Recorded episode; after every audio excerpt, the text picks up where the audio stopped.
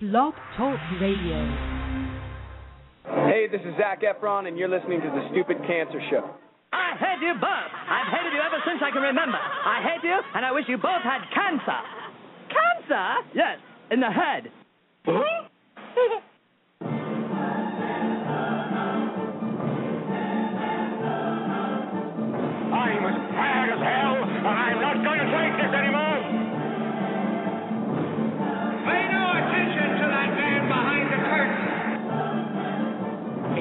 you telling me you built a time machine? Out of a DeLorean?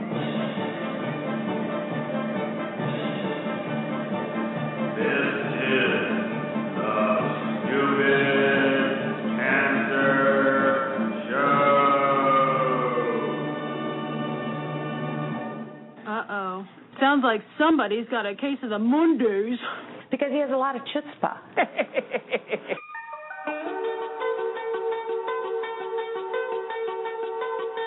Hello there, children. Hey, hey, kids. People seem to like me because I am polite and I'm rarely late. and now, the hosts of the Stupid Cancer Show, Lisa Bernhard and Matthew Zachary. Not that there's anything wrong with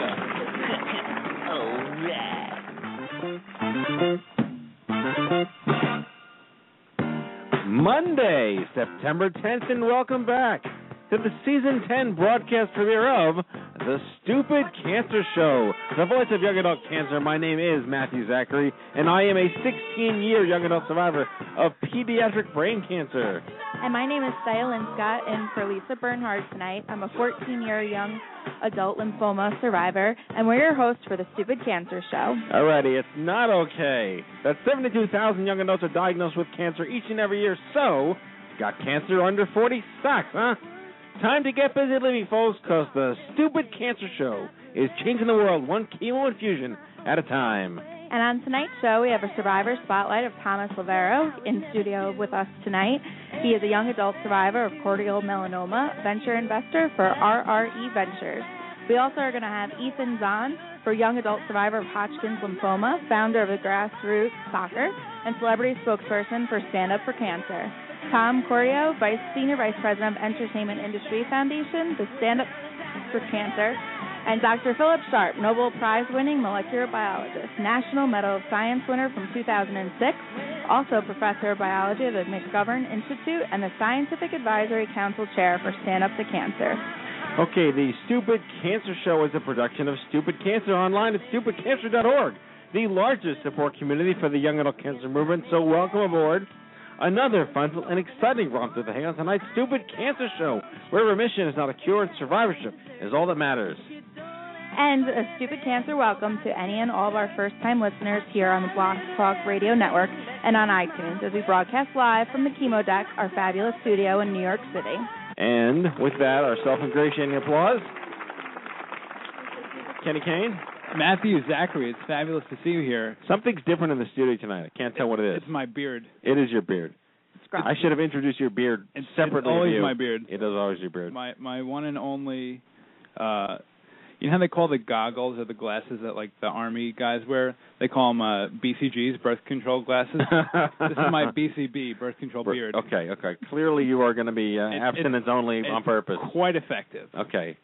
So it gives new meaning to the fur to like to brawn. You know. Exactly. Okay, exactly. Yeah, the opposite of that. Unbrawn. right. Whatever. Un- More Mr. Clean than Braun. Although you would be Mr. Clean. I would be Mr. Clean. Well, we are here to welcome uh, Lisa Bernhard is actually on safari in South Africa, an unavoidable vacation, but uh, we, we we we give her some some leeway and latitude every now and then. Yeah, she could have called in from the sat phone, but we yeah. forgive her. I mean, like, come on, you're on a line or a rhino, you can't call into the show. Hopefully not Jim Carrey coming out of the rhino. oh God, That's a, a nothing like an Ace visual. Ventura reference Yes. to kick the season off. Fantastic. Thea Linscott, how are you? I'm doing super fantastic. Now, you're the latest addition to our cavalcade of comedy here at the Stupid Cancer ecosystem in New York City. Yes, and And- that's fully loaded weapon, I'm sure. You are a fully loaded weapon. Kenny and I uh, made, had the misfortune of working with some of the brilliant young minds at NYU Stern School of Business, and um, you were an alumni of one of the classes the year before the class we work with. Yeah, uh, NYU is definitely uh, kicking some butt and taking some names in public relations and corporate communication, and I know that they're really excited to keep working with us. So that's great news. And as required for anyone sitting in that seat, you actually did survive cancer. Correct. I am a 14-year cancer survivor of non-Hodgkin's lymphoma, and thank you, thank you. Everyone gets the applause. I was wondering why why it hurts when I sit there. It's like a the chair is telling you something. it's a pinching feeling. Yes. Yes. And it's been really amazing to be joining the Stupid Cancer family and getting to know all of you lovely gentlemen. Oh please. Yeah, yeah, yeah. And we're joined again by Mr. Matty Beckett. Hello, Matt. Hey, how are you? You know you can lower the mic too. You don't have to giraffe yourself he's up to he's it. like slam dunking the microphone with his mouth. No, he's doing the uh, the Darwinian thing with the giraffes when the necks get longer because they have to get the fruit. Remember that? No. Which is not true, but that's what they thought. Like giraffes' necks got longer because the. Anyway, never mind. Is that why you keep your food at eye level? Yes, So you don't I, have to do I that? do not need to No have a stretched stretching. neck. Exactly. Yeah. Well, that was the theory. Like before evolution, the theory was like, well, the the the trees were told us that the giraffes just stretched their necks to get there. Clearly not I think scientifically. you were the proven. only person who watched that PBS special. And he's trying to It wasn't influence all of PBS. us. It was Nick Jr. and Shut Up.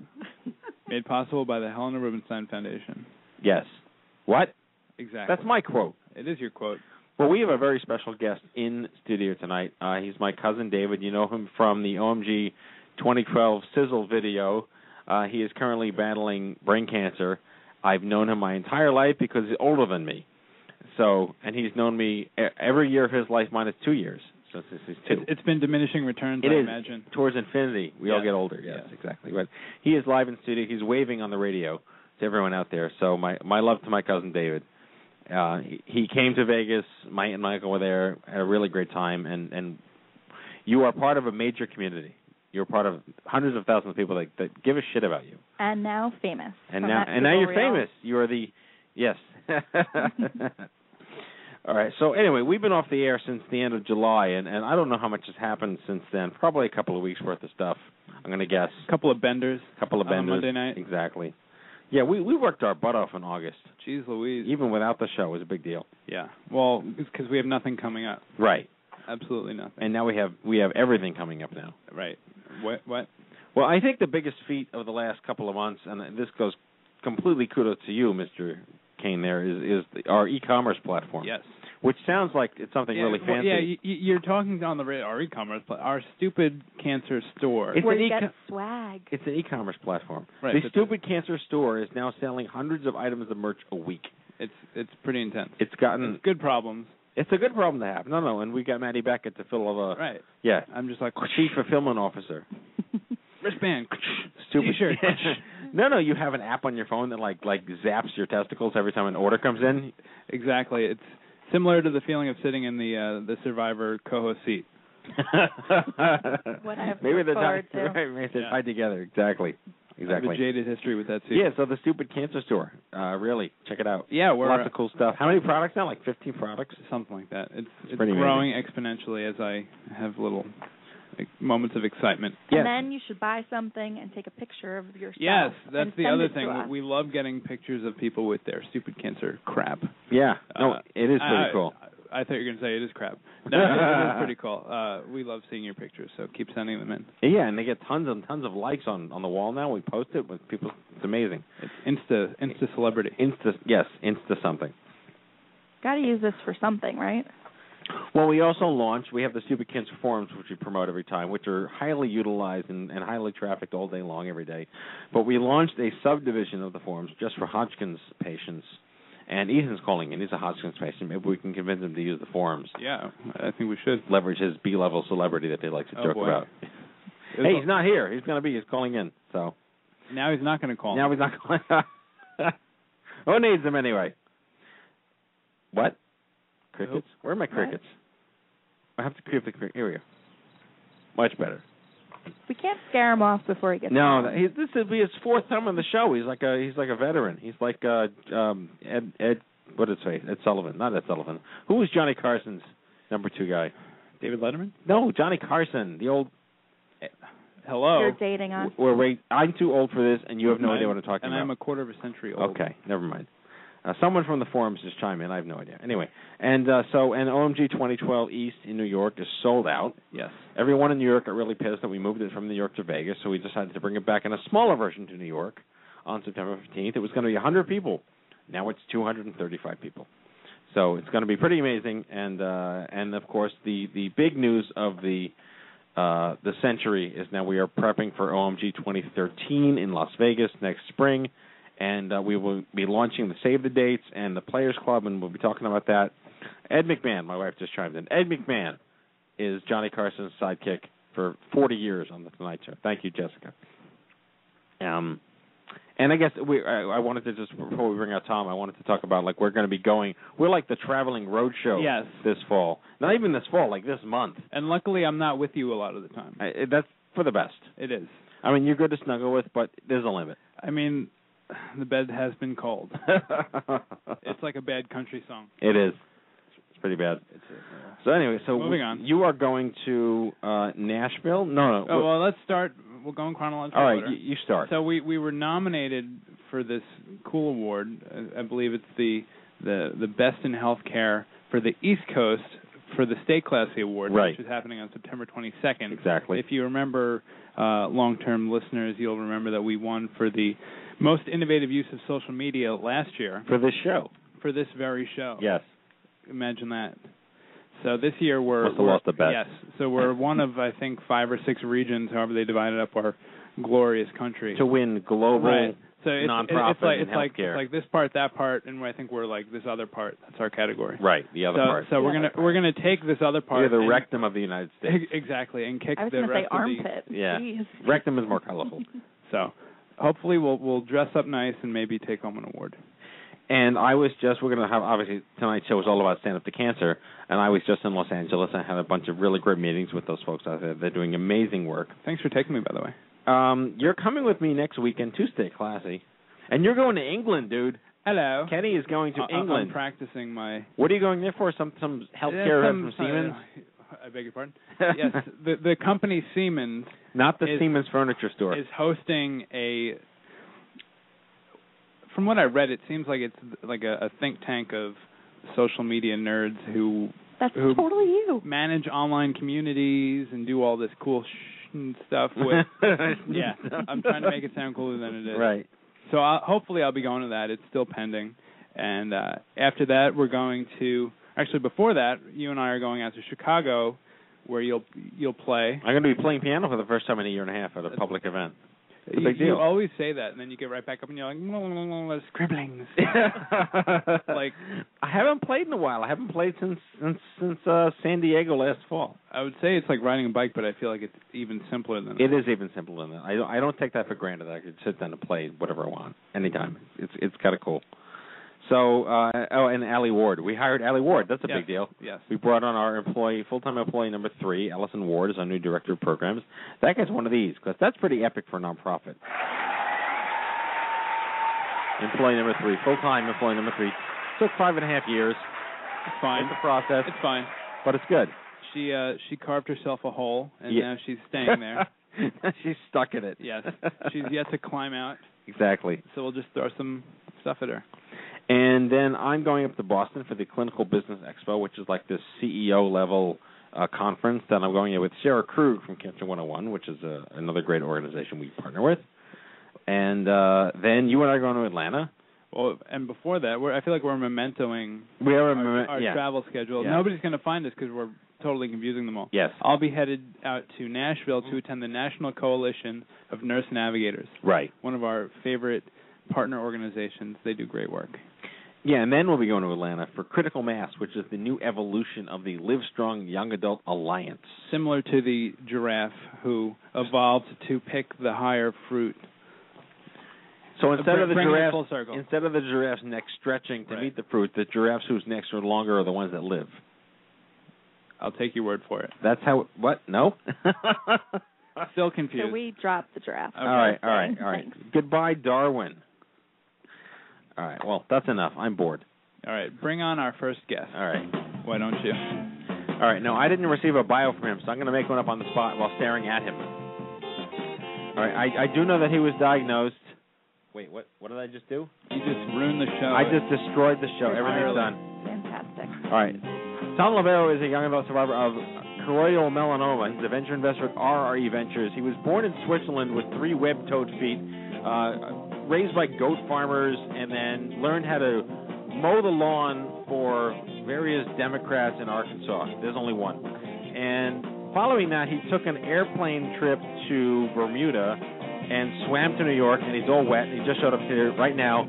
And you, you, dude, you need a bath. Tom Loverro. Those web feet get him here very quickly. Yes, I was going to say Very you, efficient. you you were on Facebook in Aruba this morning, in Bermuda this morning. So very impressive. It was the Bahamas and not Bermuda, but thanks for having me. All right, we do our best. So how are you, my friend? I'm doing well. But you look great. That's what I always hear. Yeah. Uh, sorry. So let's start with your story. This is the Survivor Spotlight. We'd like everyone to know how it how unique it is to be young with cancer, and no one takes it seriously, and you know, your friends leave you or your job and all that stuff. Tell us your your sad sob story because you're such an ugly man. Um, let's see. Well, um, No, I'm serious. He's like really good looking. I can't stop staring at him. looks good looking. I'm- I'm the only woman in the room, and I think I'm the only one that should be throwing the do you have the awkward button that you can hit there? I can. We have this one. There you go. That's close. so, listeners, he's very good looking. Yeah. Um, so let's see. Uh, I'm two years out um, from being diagnosed and treated. It happened very quickly. And how were you diagnosed? How does one discover a uh, choroidal melanoma? Sure. Let me yeah. Let me give a little background. Choroidal melanoma is a form of eye cancer, and yes, you can get cancer in your eye. Even folks who've had cancer don't really realize that. Um, and you go into it not really knowing what's going to happen. Um, it's it's classified as a rare cancer, which means it's not that common. It's about three in a million, um, and most of the people are over 60 who are diagnosed. Um, so I was diagnosed when I was 29, two years ago. So it's fairly rare, and that makes it, I think, harder for the doctors to to be, di- um, you know, to be sort of looking for this sort of thing. Um, in terms of how it came about, I You, was- what were your symptoms? yeah, I was I was sitting in uh class one day. I was in graduate school, in business school, and um I just started noting noticing some floaters. If you know those little like squiggly lines that go across your eye. They I mess with your head. things. Yeah. So That's what I call a Starbucks high. yeah, Except I'm, it's not similar in this situation at all. I, it would have been nice if it was a Starbucks high, but you know, that's actually a good point. I didn't take it very seriously at the time. I just said, hmm, you know, no big deal. Floaters, you hear about them all the time. Um, and then a few weeks later, I started noticing some like visual aura, like some weird things going on, some like glowing regions. Um, in One eye or both eyes? Vision. Um, see, that's the thing. It's it was impossible to tell right. because you cover up one eye and you see it, you cover up the other eye and you see it. And it wasn't psychic development or anything. It was really just your eyesight. Well, you go to the doctor and you tell them you're seeing things, and they're not really sure what to make of that. Right.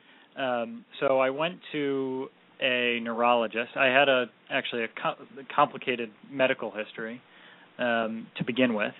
So I went to a neurologist, and he said, "Oh, it's probably your brain," and gave me a couple brain scans, and that didn't show anything. And they sent me to an eye doctor, and they said, "Oh, you're getting older. Don't worry." So that, that's what the floaters are from. And they just kind of gave me a uh, you know quick look over and sent me on my way. And 30 is the new 70. Yeah, pretty much what they told you.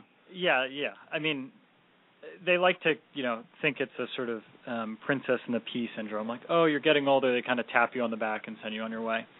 Um, and I did that two or three times. So I first started complaining in January, and it was the end of March when it started getting bad enough that I just was fed up. And I said, okay, bring me to some specialists. And how old were you at the time? I was 29. Okay. I saw a retinal specialist and I saw um some sort of ophthoneurologist, which the person who looks at like the connections between your eye and your brain. And they all kind of dismissed it and said no big deal. How much of your own research were you doing at that time? Oh my god, I was on Google a lot. I was writing emails to my doctor saying, you know, I think it's this, I think it's, you know, maybe something wrong with the um the connection between my eye and um and my brain and the doctor. That's doctors when the internet becomes a blessing and a And curse curse, because yeah. we've all been there. And the doctors were saying, well, m- maybe it's an ophthalmological migraine, this like weird thing where you can get migraines in your eye, and they really just didn't know what to make of it. I have those. Those are really weird. and they were bouncing me around between all these specialists and nobody kind of picked up the ball. And then one night I was laying in bed and I noticed when I had one eye closed that I couldn't see very much and that I was going blind in one of my eyes. Um That's not scary or anything. yeah, and this was like right before spring break. Um and I had a trip planned and you know, to get an appointment with the right doctor took a few weeks anyhow. So it was basically April by the time I went in, saw the doctor, actually it was the nurse at first. They sent me in for an, a test and it revealed that I was going blind. And even at this point, it's now a Friday at like three o'clock and they're like, Well, we see that you're losing some of your vision. It's probably just the retina detaching. Um, you know, which happens to people in their thirties, no big deal. You're just like, oh, cool. yeah. You know, we we can do a follow up and then the doctor says, you know, there is this one other test you could do. I don't think it's gonna like really show anything where we look at the back of your retina. And at this point, I was pretty convinced that it was something to do with my retina because it was some. I, I felt like if it was something to do with the front of my eye, I would see it. yeah. Like, you know, I figured it had to be something more neurological, like your retina, because I would see it no matter which eye was closed. So they did the test. The doctor bolts, and he sends in his like assistant or whatever, his resident. The deliverer of bad news. And the resident was the one who said, you know, you have a tumor in your eye, and it's now like 5:30 on Friday, and I'm by myself there, and um I said, well, you know, what what are the chances it's, um, you know, not cancer? And he said, mm, you don't get tumors there unless it's cancer. Wow. So, you know, it was just kind of like one of those. Buzz kill. Yeah. Have a nice weekend. yeah, that, that was what he said. He said, like, you know, on your way out, make a follow-up appointment. I with, had the exact same with an experience. oncologist. Yeah. There were no brochures given to me. There was no counselor. It was like, well, it's 5:30, and I'm just the resident, and uh, the doctor took off because they didn't really want to tell you he was wrong. So you should probably follow up with somebody about that. Hmm Jeez. Unfortunately, you're not the only one that has that experience. I've heard it from a bunch of patients, including myself. It's the young adult experience. the dermatologist sent me to the oncologist for follow-up testing and didn't tell the oncologist that I had that he knew that I had cancer. So we walked into the office and they said, "So we're going to start chemo and we think we should do this and we think we should do that." And my mother, my father, and I sat there saying, "Pardon moi, would you like to take a step back so I can identify with that issue?" Did you go to spring break? I so yeah, the spring break was right before those tests. Okay. Um, so I was just on spring break, you know, Okay. trying to block this out. Right. um, but I was in in graduate school at the time, which is pretty intense. So I basically had to unofficially drop out at that time, and then officially um, take a leave of absence once I was diagnosed for treatment. Um, which, you know, it's funny, but looking back, you know, you're kind of like, well, I have this class, and you know, a lot. I felt like a lot of the del- some of the delay, at least, eh, was on me because you want to just live your normal life, but um it's it, you you you can't know in advance obviously that you're going to be diagnosed with cancer so you try and live your normal life and you prioritize things that in retrospect you shouldn't have like going to class and doing your homework and you feel guilty about that Hindsight is Yeah. 2020. So, all right. So let's let's get to the next step then. Do you, you have surgery? Do you have chemo? Like, what what do they do for the situation? yeah so the eye is kind of a weird thing in that you can't do much to it right you can't like squish it or drain it or something right it's a it's a sealed chamber Yeah. So the only thing they can really do is either remove your eye if it's um, a large enough mass, um, or they can treat it with radiation and try and uh, kill the tumor. And mine was small enough that they opted for radiation treatment. Um, and at that point, I was fed up with the hospital I was being treated at. So I decided I elected to do the radiation treatment, but I got a second opinion here at Memorial Sloan Kettering Cancer Center in New York and opted for treatment here. Little story though, while I was um this I was in Chicago at the time. When I was uh going for some of the follow-up appointments in Chicago, the oncologist there, the um ophthalmological oncologist was really negative. And you know there are some tests they can do, and I don't know if you if anybody saw there was a New York Times article on choroidal melanoma um, just a couple months back. Um, and a good article. it, it mm, Pause. yeah, I mean they they said how it's very aggressive cancer, and there's a genetic test that can be done um, to determine if it's one of two types. And basically, there's a good type and a bad type. Bad type being the one you don't want. Um, and uh, that was the context in, in which they're mentioned in the New York Times because there is this test they can do. The only problem is, depending on what the result is, you would think they'd be able to do something, but they can't.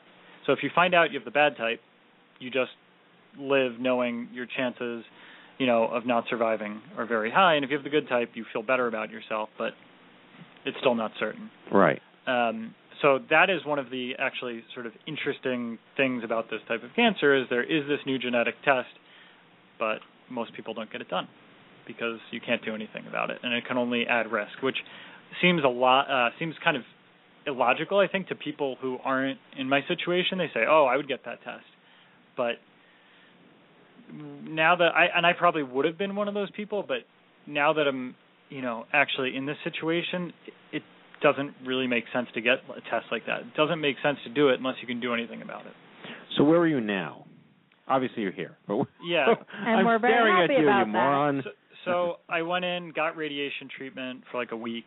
Um, they kind of pull your eyeball out of your eye and so Holy visual. they sew um a what's called a plaque, basically a piece of lead attached to a piece of gold with radiation in it to the back of your eye and they leave it there for then they put it back in for a week and let it treat the cancer.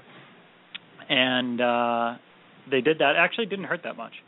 Um It sounds painful, no, so yeah, I'm it glad really it didn't. honestly it, it Were you wasn't like that bad. anesthesia? Were you out? I was um totally out for the for when they put the plaque in, but then for the next four or five days I was um you know, kind of just chilling in a Did you feel bed. it? Did you go down to Coney Island with it and like make some So- money on the side? yeah, the X-ray vision. Atlantic was, City, yeah, Atlantic was City. positive. The Um, bling bling behind your eye. um, but I no, but I could kill people just by looking at them. That's pretty awesome. That's great. a power I would love to have. Uh, I don't want you to have that did, power. did insurance cover that?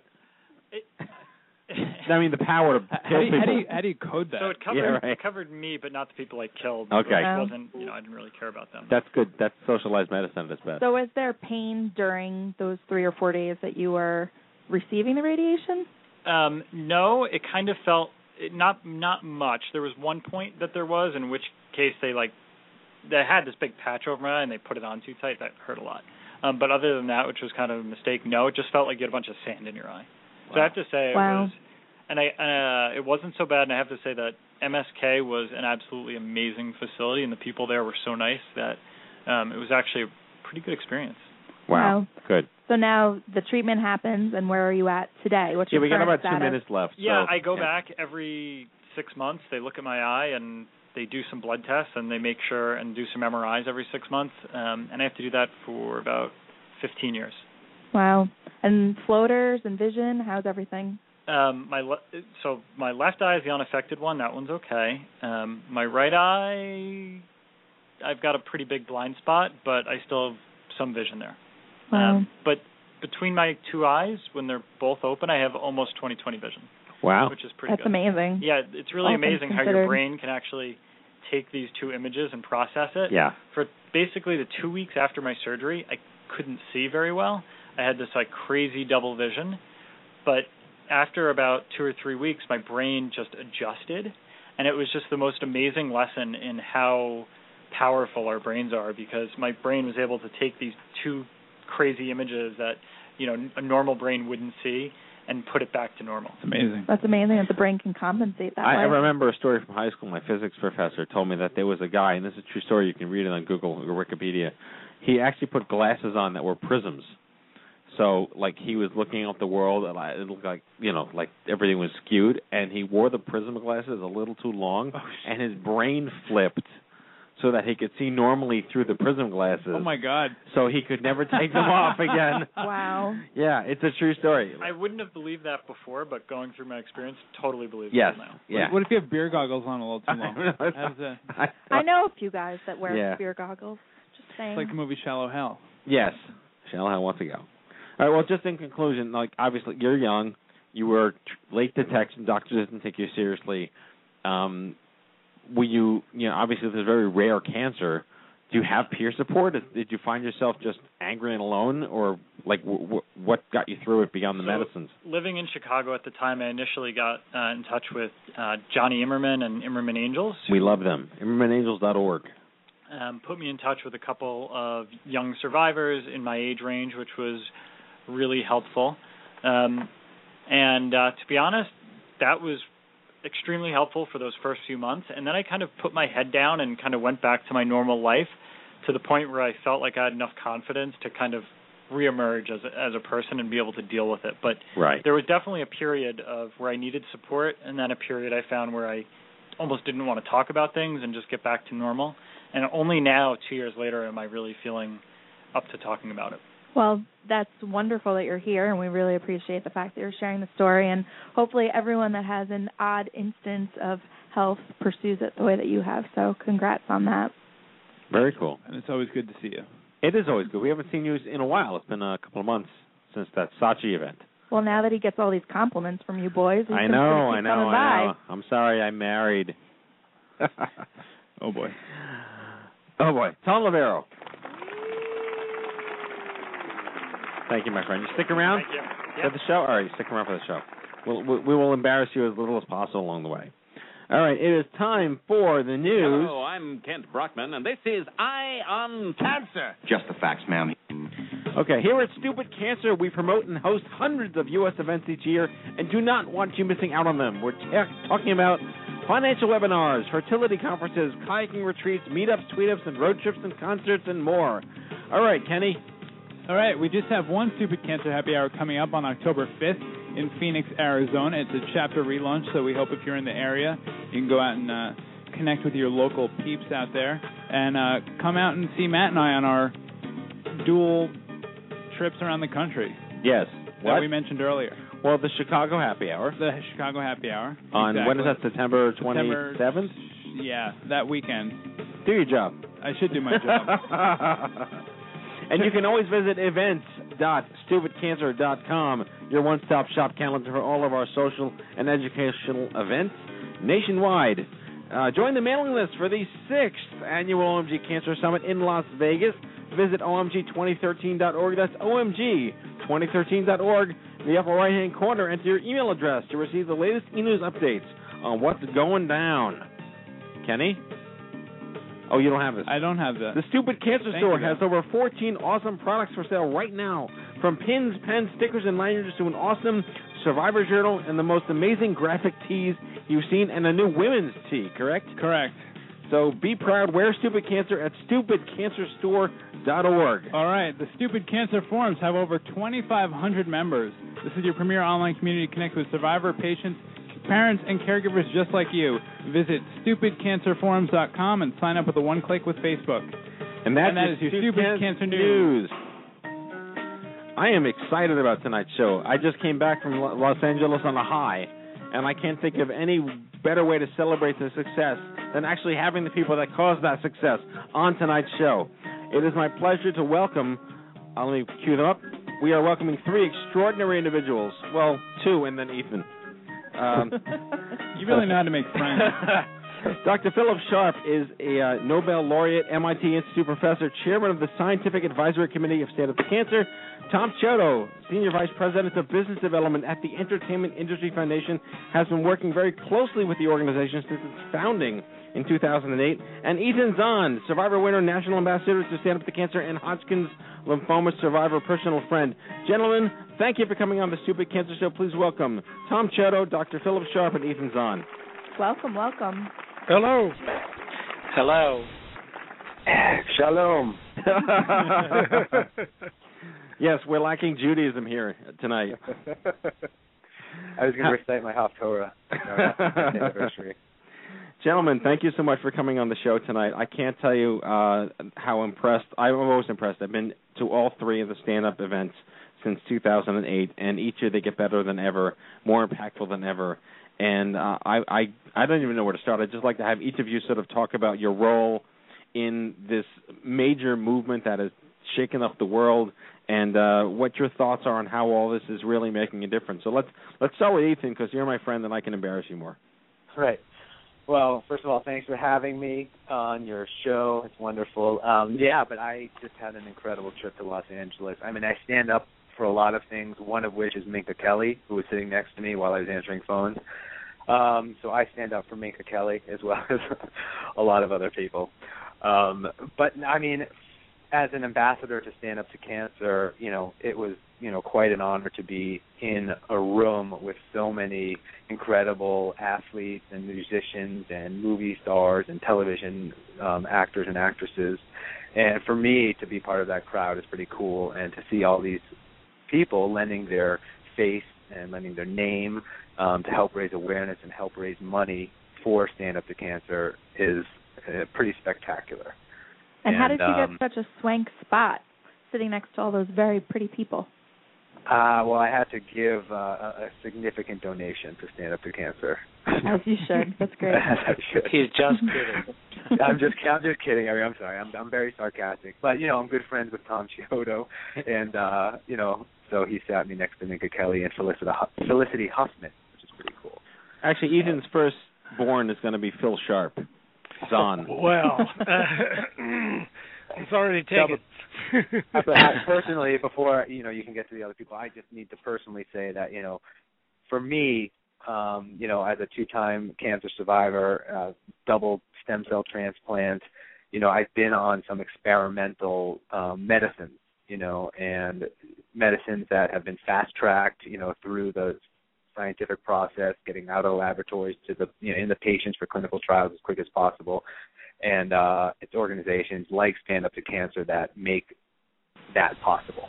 And you know, I just got a report now. I think it was 81 million dollars they raised over the weekend, and it's it's this money that can really help save lives. And you know, I'm one of those people who's been saved. And sometimes you donate money and you wonder where is it going? It's going to some giant black hole. You have no idea what's happening with it um, just like you need to imagine something, you know, just it's inside my body. You know, it's swirling around inside me. That's where your money's going, and um, you know, it, I owe I owe my life to organizations like Stand Up to Cancer.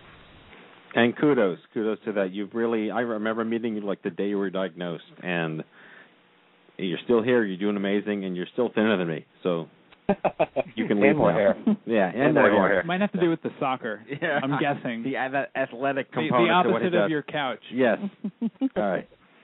All right. I guess let's go. Uh, let's go to Tom then, because uh, what what a great lead, uh, lead into Dr. Sharp and having to lead all the science. But Tom, talk to us about, you know, the the the business of Stand Up to Cancer was forged out of a new way of thinking about what was working, what wasn't working, and how to uh, how to reimagine philosophies to generate better outcomes and collaboration. Right. Yes, absolutely. I think the real message here is that everybody can make a difference. Every single person, every dollar that people donate cancer research makes a difference. And anything that anyone can do.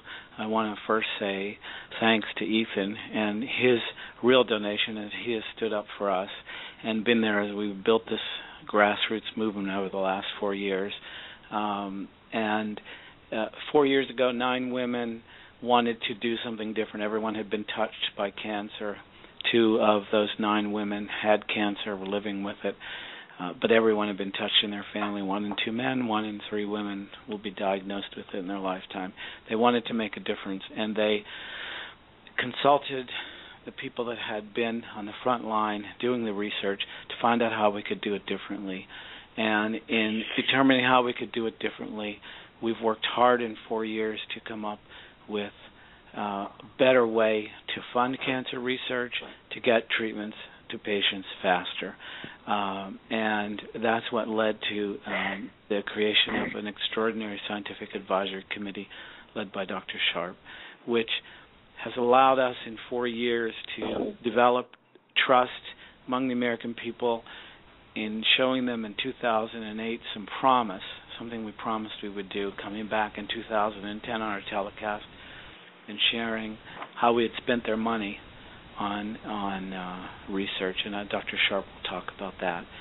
And the the great news in in 2012 on Friday is that we were able to uh, show patient stories of people being helped through clinical trials, the work that the scientists have been doing. That's been an extraordinary adventure. Uh, Ethan's correct. We raised in pledges over $81 million, and it's still coming in, and people can still go online, standuptocancer.org, and donate because every dollar counts. Everything that everyone does counts. Uh, it makes a difference, and we're we're seeing a difference. It's, it's extraordinary. So the the grand total over the last uh, four years, creation of Stand Up to Cancer is 260 million dollars, but we're in a new place in cancer research, and um, we're in an important place, and we need we need to do more, and uh, we're committed to put ourselves out of business. And we were. It was great to see you there, Matt. No, and I, like I said, I mean, I, I remember just to give some historical background uh, to Dr. Sharp.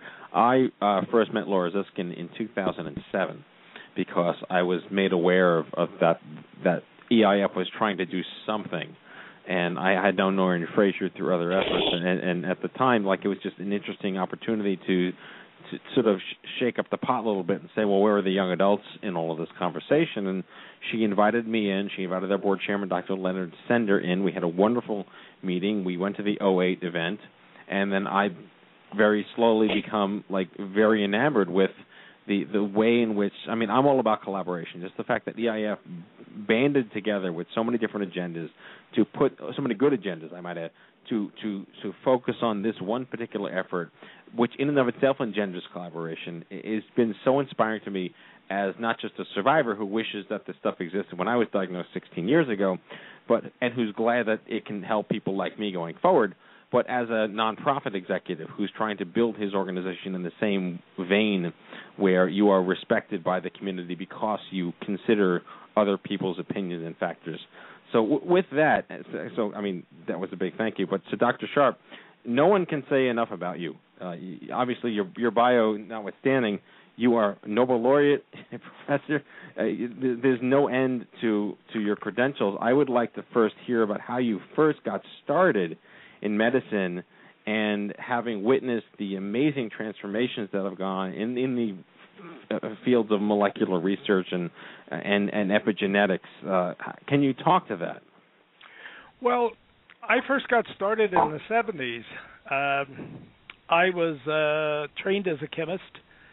Uh, started thinking about the major biologies uh, or advances that could really help patients and impact on society, and decided the exciting stories were going to be in in cancer research and how the the human cell changes in cancer and uh, moved to that, and then arrived at MIT in uh, the mid 70s in the Center for Cancer Research that was just funded by the uh, Nixon's War on Cancer, and uh, have been there ever since, uh, doing research and collaborating with a lot of colleagues around and uh, advancing our understanding of, of this disease and uh, particularly the genetic changes that occur. Now we see this revolution that's been uh, brought about by being able to sequence uh, the genomes of the cancer cell and seeing all these mutations and identifying genes and pathways that work in the cell to that are altered and make it uh, malignant and metastatic and and really fascinating new opportunities to uh, uh, devise new treatments and, and new understandings of, of cancer. I've uh, I'm a huge fan of epigenetics and genomics in terms of just the, the fundamental philosophy of what it means, where you're not necessarily, you know, uh, what you're like you're throwing a rock to kill a giant rock to kill a little bug. Like you're going after that bug with the exact right size thing to get the bug. I mean, it's a really kind of a layperson way of understanding it. But do you have a way of, of articulating h- how really fundamentally different it is to to think about disease from a molecular level than from a throwing a, a, Volkswagen Beetle at a at a at a butterfly? Well, it's uh, the difference between having a uh, heat or radiation to kill a bacteria and having a very specific antibiotic. Uh, heat will kill the bacteria and everything around it, good or bad, and the tissue that it is part of. Having an antibiotic will kill the specific bacteria that you want it to, to have killed. And and now, in what we know in epigenetics and other uh, mutational changes or changes, they're not one and the same in cancer, we can devise very specific drugs that will affect the cancer cell much more than they will f- affect normal cells and give rise to killing of those cancer cells. It's a more And- complicated story, but that's the idea. And I mean, I can speak on behalf of that because, um, you know, I was a recipient of this drug called Adcetris, um, also known as SGN35. I think it was created by Seattle Genetics. And you know, my first time I had lymphoma, you know, they gave me the the run of the mill medicines, and I felt horrible, looked horrible, hair was falling out, couldn't eat, couldn't sleep. You know, I looked like what you think a cancer patient should look like because they're killing all the good and all the bad.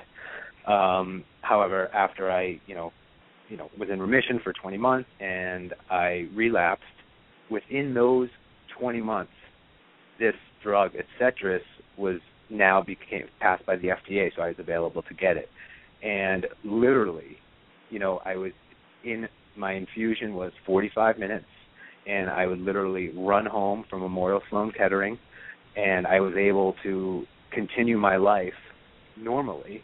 Um, and like as a cancer patient, one of the best things I think you could say or compliments you can say to to to you know drug companies or doctors is like there were times where I actually forgot I had cancer. You know, I'd look into the mirror and I'd see a person that was worth fighting for rather than a disease I was fighting against. And so that's the difference. You know, this this Adcetris was uh I guess it's a smart targeted therapy where literally whatever was I don't know much about all this stuff, but it was literally attacking only the bad cancer cells in my body. And I'm sure, doctor, you can explain that a little bit better. But from a patient's perspective and the patient side of things, that was the difference to me, and it was a huge difference, like night and day. I think you explained it very well, and that we can do now for a, a subset of patients. We want as fast as possible to develop as many of those drugs as we can for as many patients as it is possible. And the Stand Up to Cancer Dream Teams are doing that and succeeding in remarkable ways. Yes. And I wanted to talk about the dream teams, but first, is it a quick quick question uh, for you, Dr. Sharp? Is it reasonable to think that with the dawn of targeted therapies, the location of the cancer, like which organ, which which body part, is no longer going to be nearly as relevant as the actual genetic markup of that tumor and how those markers are utilized to affect it, regardless of geography. No question. Uh, we have developed drugs over the recent five or ten years that are specific to leukemia, and then found that they will work in a solid tumor, uh, in a gastrointestinal stroma tumor. Uh, we have seen this story multiple times. It's the genetic change in the tumor that is the critical issue. It's not whether it's a liver tumor or a lung tumor or a sarcoma. If it's got that genetic change and it's a driver change, then a specific drug to it will normally have a very uh, significant effect. All right. So I'm glad that I don't have an organization that starts with the body part then. no, that's good. All right. Well, I, all right, Tom, let's go back to Tom because I really think it's important that our audience understand the fundamental philosophical difference between the way you conduct dream team strategies and the way it's traditionally been done. There are pros and cons, but more pros, obviously. Uh, can you comment on, you know, what are the dream teams? How does it work? And uh, as I was made to have it un- understood by Laura, you know, you're chasing the science instead of chasing the money. Right. I'll um I'll I'll speak in lay terms and, and perhaps Dr. Sharp will want to elaborate. Um, from our perspective, we wanted to to fill the gap and make a difference. it is really important that the government funding through NIH and NCI continue to support um, the research that is done, and that all of the organizations that exist out there continue to do what they do to raise funds and and support an end uh, to as many forms of cancer as we we can do that with. But our our our mission is rather simple. We we uh, wanted to create a process where uh, there was an opportunity for us to to address as many cancer types as possible and to have an open process in uh, uh, in getting uh, submissions for teams that would collaborate, that would collaborate across institutions, scientists that would collaborate that might not have collaborated before. So if there's something out there today that someone in, an, in another institution could hear about tomorrow that may be working on the same thing, that they would take advantage and share that information. Um, number one. Number two, uh, the process by which we fund and, and create milestones that our dream team scientists must meet in order to continue their funding is pretty rigorous. Um, and and that we want them to translate their work from the lab to the patient in in three years' time. Um, hmm. And and we're we're adhering very closely to to the model. It's working. People are meeting their milestones, and we're we're seeing things happen. We're going to continue that. It's it's important to continue challenging ourselves to in every aspect of the work we do, whether it's the fundraising or whether it's the, the model we're using for the research uh, or, or, or the collaborations. We want to continue getting better. You know, there the changes that are taking place right now are different than what happened five years ago, some would say even two years ago, and we want to keep pace and and uh, continue the advances so that more people that receive a cancer diagnosis can live long and healthy lives. Tom, how do you see the information technology wave affecting the work that you guys are doing? I know on the social media platforms it's fundraising related, but what about the studies as well as how people in your team are interacting with each other? Well, uh, Dr. Sharp, do you want to uh, address that uh, perhaps oh, yeah. further? Because I think it's been an extraordinary leap, both in fundraising and in research, in the way social media has affected and, digi- and, and online in general has affected all of our work. One of the unique uh, aspects of the Dream Team is that we're pulling the best people into a team from around the country and in some cases around the world. Uh, they want to work together because they're really extraordinary people. They complement each other because they have different talents, all the way from understanding the genetics to treating patients. And they need to interact to plan and change and and make optimal use of the resources they have. And this electronic media and the communication revolution has just made that possible. But in addition to that, they need to share data and they need to share large amounts of genetic data and and patient data.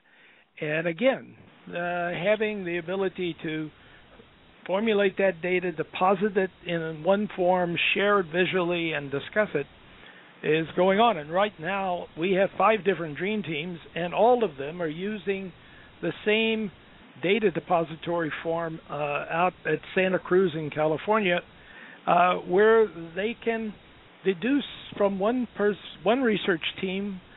Uh, another team can look at that data and say, "Oh, that tells me how to do this experiment. It tells me how to treat this patient. It tells me I should call you and ask you how to treat this patient." And they're doing that, and it, it really is a collaborative, interactive group of people now. That if I progress if I can really- add oh, to sorry. that, the upshot of it is reflected in an email I received today. You know, millions of Americans got to see Stand Up to Cancer on Friday, and someone said wanted to know how they benefit from it. It doesn't matter where they're at, whether it's a small town in the Midwest or in a town in New England or down south, wherever. if the scientists are communicating in real time or as close to real time as possible, we've cut out major gaps in time periods where I can benefit as a patient, no matter where I'm at. And that's what we want to be able to do. If if that's the side effect of what we do, that's a great side effect. We every time we see that gap reduced, we're doing the right work. Tom, Dr. Sharp, question for you. Uh, you know, obviously, stupid cancer is all about uh, looking at at healthcare through the lens of young adults affected by cancer, and there's been very little improvement in quality of life and survivorship um, rates in this age group, 15 to 39 and 40 years. Uh, another study from out of the COG group and the SWOG group, obviously you probably know this already, that if you treat young adult patients with pediatric protocols, oftentimes the outcomes are significantly higher. So I wanted to talk about your your your very uh, chiseled focus on pediatrics this time around. A lot of young children's stories, young adult parents whose children were sick, great stories. Um, you're, you're looking to pursue a dream team for pediatrics, and I wholly support that because if there isn't going to be direct young adult cancer research, if we can believe the philosophy of applying pediatric protocols to young adults, we're still going to be in a better position. Can you comment on that? You're right. We'll be in a better position. The, I mean, there is a, a large, significant need for better therapy, particularly in brain tumors, uh, with in pediatrics as well as other tumors, sarcomas as well. And we're really excited about being able to launch a dream team in this area. I'm sure we will see really exciting collaborators from around the country wanting to come together to to make advances in patient care. I want to add that in the original set of dream teams, the objective was to be in patients by with your new treatment or therapy in 3 years. Almost every team was in patients in the first year. So we've really selected, and and the investigators and clinicians have responded uh, to focus their science to get into patients immediately, and that's where the real answers come from. We get real benefit to patients. We get real translation of knowledge into patients, and we'll hope to see that same sort of thing in pediatrics. But I, I would say this revolution that we're seeing in what is called personalized medicine or using the genetic information that changes in the in the cancer patient to treat patients is going to make that continuum from pediatrics to young adults to older adults all the more effective. We're going to be able to more effectively treat patients all along that continuum with this with this knowledge. And Matt um, and Lisa, the American public responded beautifully to our plea to help us to uh, raise the funds for a pediatric dream team. We're um, you know we're uh, we're getting there, and we're and we hope to announce something very soon. Uh, but we're we're really proud that we're going to be able to um, to focus on pediatrics.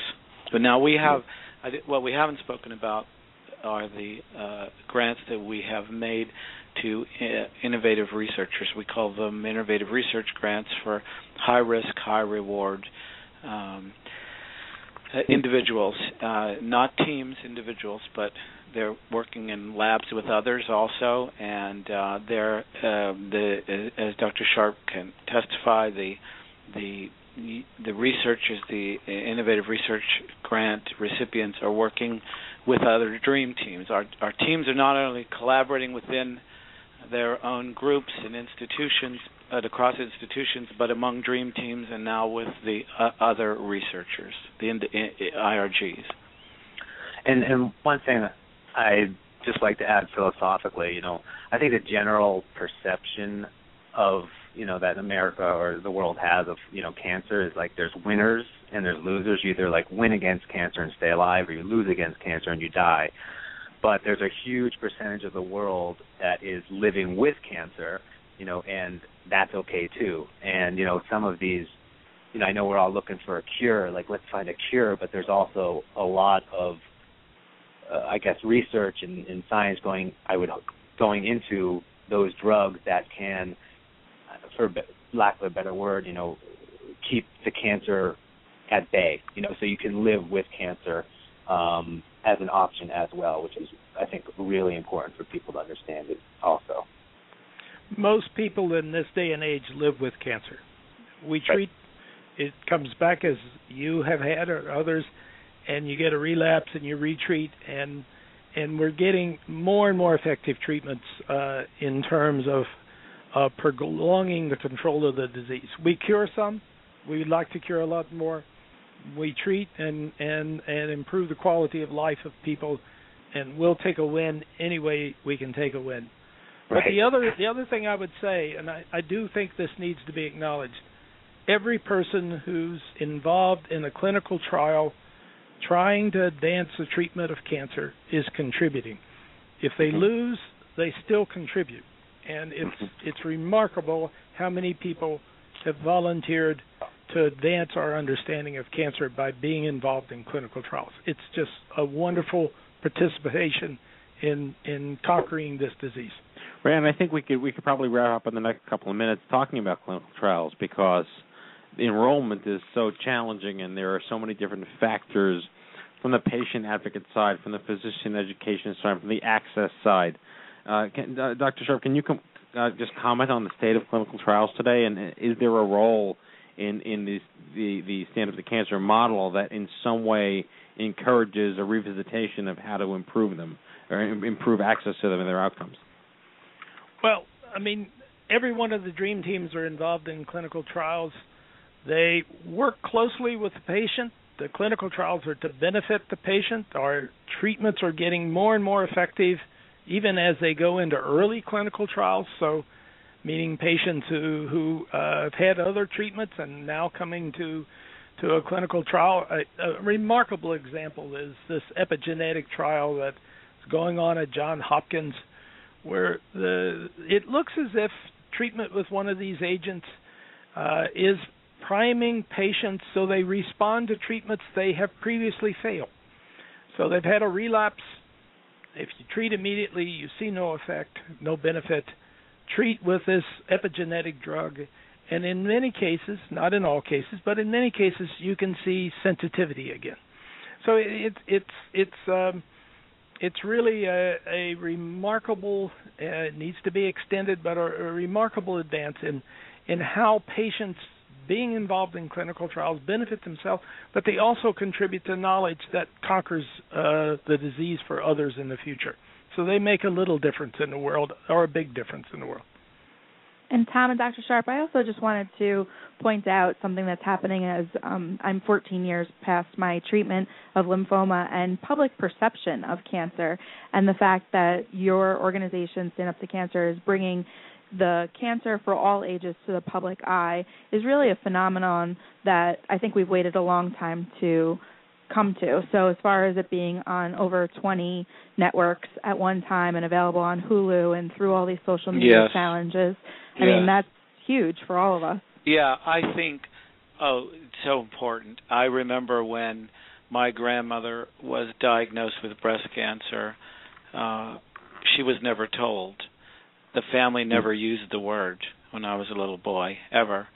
Um my It mother had breast my family. Yeah, my mother had breast cancer and um there is there are so many ways to uh, increase uh, the public awareness and understanding of cancer, talking about it, doing this telecast. There's there's the uh, the Showtime's uh, the Big C with Laura Linney. Uh, that i i there's a television show about a, a, a person in the fight against cancer. There was this year's uh, Seth Rogen film 50-50. Really terrific representations. Um, and now, you know, as you saw on our telecast, we had patient stories, people talking about it, and all of the different phases. As Dr. Sharp said, if you are part of a clinical trial, whether you win, lose, or draw, you are part of uh, enhancing the science and the understanding, and you will help someone in this world, and you help your family too. Um, uh, through through an understanding, you know, it's a it really takes a village to cope with cancer uh, fr- from all sides. But yeah, the telecast, we were delighted. We not only had the patient stories, but we had some of the patients there in the audience with us, whose stories we were telling on the telecast. It was really impactful to see everyone there, as well as we call cancer the family disease, that it impacts us all as we're going through it. So kudos to you guys for incorporating that and making the show grow each time that it's broadcasted. Uh, I think uh, you know. That, speaking of taking a lot of people, the family disease that it is, uh, to in order to conquer it. I, and I want to also say that you know, it, with Stand Up to Cancer and the Entertainment Industry Foundation, we leverage uh, uh, all of the assets and support that we gain um, it, within the entertainment industry. All the celebrities that participated volunteer their time to be not only a part of the telecast, but like Ethan, have been Im- ambassadors for us throughout the year, whether it's events, it's interviews, um, whatever it takes to support, whether it's writing a blog or that's really important. And we've had some extraordinary donor support. We have and not only the public but corporations and foundations and uh, private philanthropists who have supported us um, since uh, our inception. Ma- Major League Baseball, our founding Mm-hmm. donor, who who just uh, they have used their assets uh, to reach people, to talk about it, to make it, as Lisa said, something that we're all not afraid to talk about or to face together. So we're incredibly grateful, where it, whether it's in Safeway supermarkets throughout the country, because the Safeway Foundation um, uh, supports our work, the work that we fund, uh, or it's Mastercard or or whomever. Every dollar counts, and all of that support. You know, everybody that works anywhere is going to be touched by cancer. And I, So- and just like, oh, sorry. Go ahead, I'm done. No, sorry, Tom. No, I just wanted to add to your list of incredible partners because you know K Swiss has partnered with Stand Up to Cancer to create this really cool, in you know endurance athlete gear. So if you want to run a marathon or if you want a do a triathlon, there's some really cool K Swiss Stand Up to Cancer branded clothing. And you know, like even the sh- television show that I was on, Survivor, you know, we formed a partnership with Stand Up to Cancer, Survivor, Stand Up to Cancer, and I was lucky enough um, to this past weekend to present a check for forty-two thousand dollars to Stand Up to Cancer because all the props from the show Survivor each season are auctioned off on eBay, and that money goes to Stand Up to Cancer. So it's these really cool, clever partnerships that just really build the brand and raise awareness and raise money. And I just think it's it's spectacular because, like we said, ten years ago, you know, there was taboo and there's a lot of uh, stigmatism associated with cancer.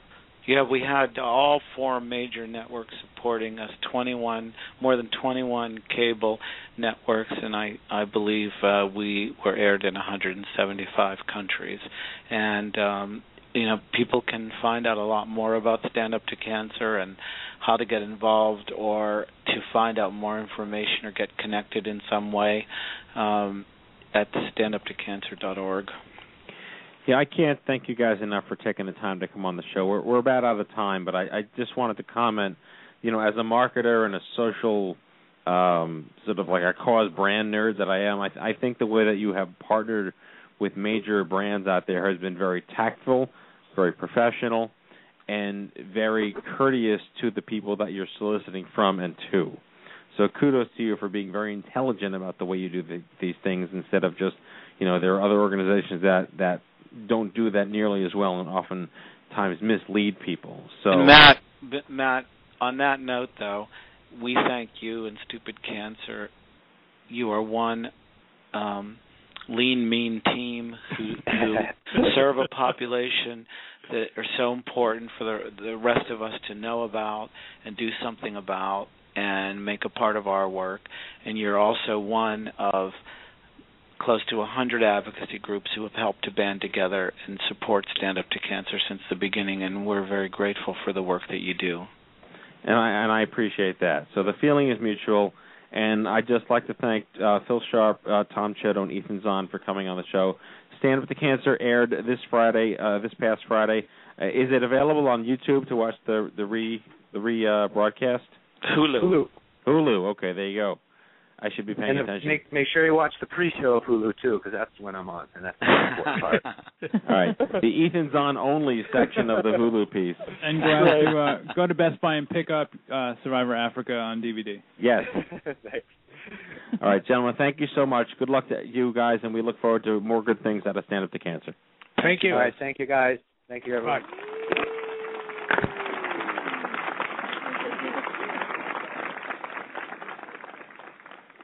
Good stuff. Well, thanks everybody. That's tonight's show. It's our 200 Hang on. We're not done yet. I got to cue up the music. music waiting. You're way Sorry. too passionate And and, ahead of your time and interesting. And no, we have to make fun of Tom some more. Oh, okay. what do you think Back of the show? Tom. It was great. I think you had a good mix of uh, survivors and some Nobel laureates. I mean, that's pretty impressive. I mean, the idea that they could invent uh, a chemotherapy for like you know uh, for for stomach cancer, but it works for your tumor. It doesn't matter where the tumor is; it's the genetic markers, right? Yeah, I mean, I think we're. It's funny. You can look at it sort of glass half full, or you know, half empty. And a hundred years from now, there may be cures for everything, right? But for the last what ten thousand years, the cancers that a lot of people have today, there were no treatments for. Right. And we're living at this just amazing time where there are these treatments coming out, and I just feel lucky to have been born at this time when there are actually treatments for these sorts of things. So. And protecting all of those healthy cells in addition to. Well, that's the part that that I find amazing. Like I remember when I when they when I had my uh my uh brain radiation, I can't even pronounce that.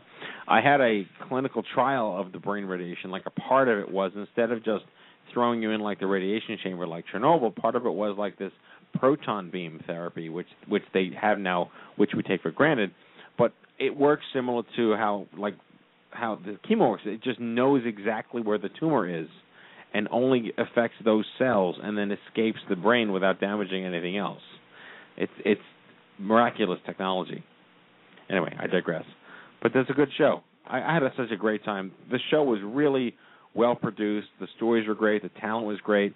I did. I think they did not overdo it with celebrities. I think it was very humble and well, well, just overall good stuff. Stand Up to Cancer is the real deal. They are the real way to raise uh, raise uh, money for cancer research. They work with the American Association for Cancer Research, which is a vetted industry uh, juggernaut of of good stuff, and they they they they make things happen. They made drugs in a year. Okay, one year. They brought drugs to market in a year. That's unheard of. Kenny, you were a pharmacy assistant. How often do you see new drugs? Never. Yeah. Existing drugs. That's Existing, the old. I yeah. used to see all the time. Yeah. All right. Well. Uh, all right. Well, that's it. Time for our closing sequence. Prepare to activate. Uh, I hear there's rumors on the uh, internets. You ever seen a grown man naked? And so, to all of you, a fond farewell. Hooray! I'm helping. You are a meathead. Oh, Magoo, you've done it again. That was so terrible. I think you gave me cancer. Oh, okay, folks, that is our final part of the show, our 236th broadcast. We hope you had as much fun as we did, and here at the Cancer Deck in New York City. Poking a stick at stupid cancer. Like to thank our guests. Ethan Zohn, Tom Chiodo, Phil Sharp, and the one and only Tom Loverro. In studio, Maddie Beckett, Kenny Kane, and my co-host for the night, Faye Lynn Scott. Thank you very much. Next week's show.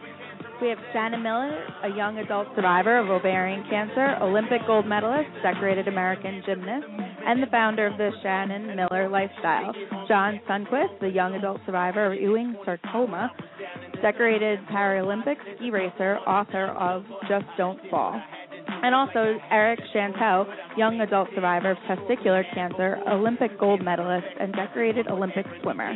Yes, we have three Olympic athlete cancer survivors under 40 next week. Do not miss the show. If you've missed any of our past shows, download them all for free on iTunes at itunes.stupidcancer.com or check out the archives at stupidcancershow.org.